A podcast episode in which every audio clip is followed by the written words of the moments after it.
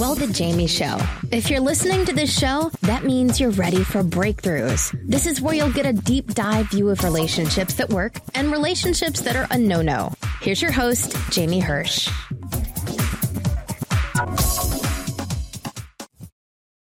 Hey, it's Jamie Hirsch, your Trillion Breakthrough Minded Coach.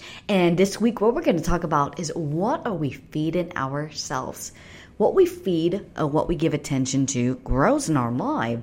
And what I was thinking about when it comes to a, a relationships, it made me think about the people in my life who I love and care about, but don't necessarily have to consistently think about all the time to show them that I really care. So, for example, we have people in our life where we know that they're always going to be there. We cannot talk to them for a week and see them after and know that everything is fine, right? Without maintaining that same contact. And what I realize, I've put myself in situations in relationships as a guinea pig, and I've also uh, have also interviewed hundreds and thousands of couples, breakups, singles, divorce, you name it, about this. And one thing I realized is one of the reasons we hold on to someone is our thoughts are consistently on them. Meaning that after a relationship is over, we dwell on that person. We think about them. We think about the, the times we've had with them. What may be something we did that was wrong or if something was wrong with us right? All these thoughts are going on in our head about this person. And the only reason we're constantly stressed or depressed or sad is because we're entertaining and feeding ourselves the wrong medicine the wrong food the wrong thoughts the wrong energy which makes us feel the way we do. However, though, the the easiest way to let go of that, and I know sometimes it may be easier said than done, but it's to not feed ourselves that energy or those thoughts. So, for example, if we want to get over someone, just like we don't have to consistently think about our kids or our parents to allow them to know that we love them, because we already know. We have that confidence. We have that knowingness that, that, that, unconditional love is already there. We don't have to think about them constantly or dwell on them right? That's already there. Now the same thing we need to do with uh, relationships that are stressful relationships that are troubled relationships that we're over and done with is to consistently debrief our mind from that person or thing or situation now, this is not necessarily meant to distract ourselves with food, alcohol, drugs, or people. And this is one of the downfall that happens. What I realized in the past, when I want to get over something or someone, I would usually just distract myself with other people doing things I really don't like.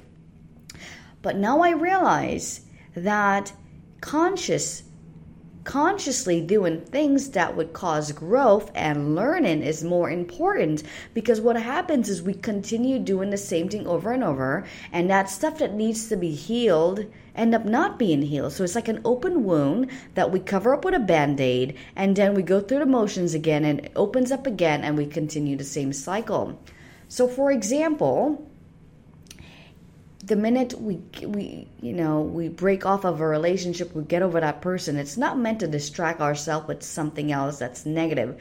Now we have to find a replacement something that's positive. So if we're going through sadness or depression or anger or grief it's better to feel those feelings. What we resist persist sometimes we fail to realize this but what we resist persist if we're trying to resist thinking about that person or resist seeing that person with someone else or whatever it is, it will constantly it will constantly be in our mind. And when it comes up, it creates all this painful reactions in us.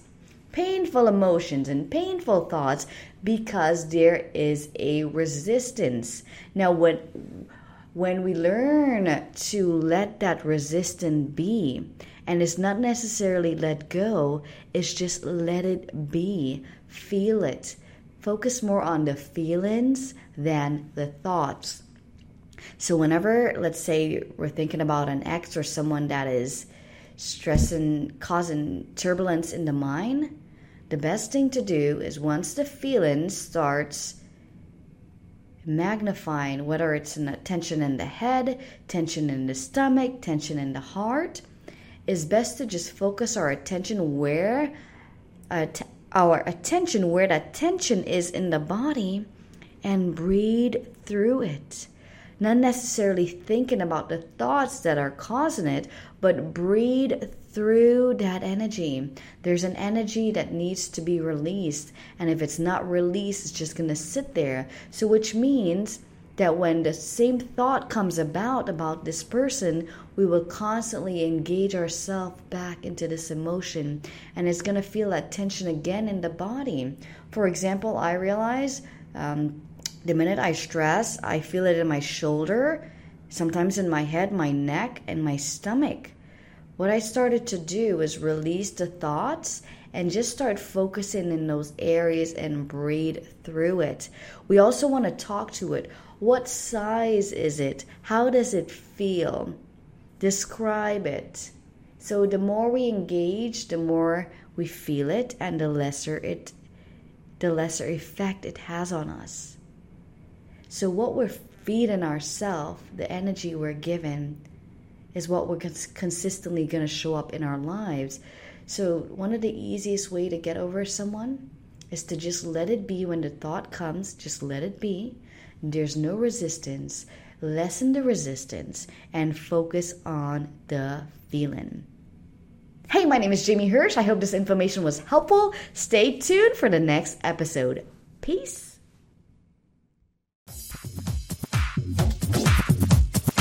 Thanks for listening to The Jamie Show. To be a guest on the show, visit jamiehirsch.com and fill out the application. You can follow The Jamie Show on Facebook. If you haven't yet, go to Apple Podcasts and subscribe, rate, and review this podcast. Join us next week for another breakthrough conversation.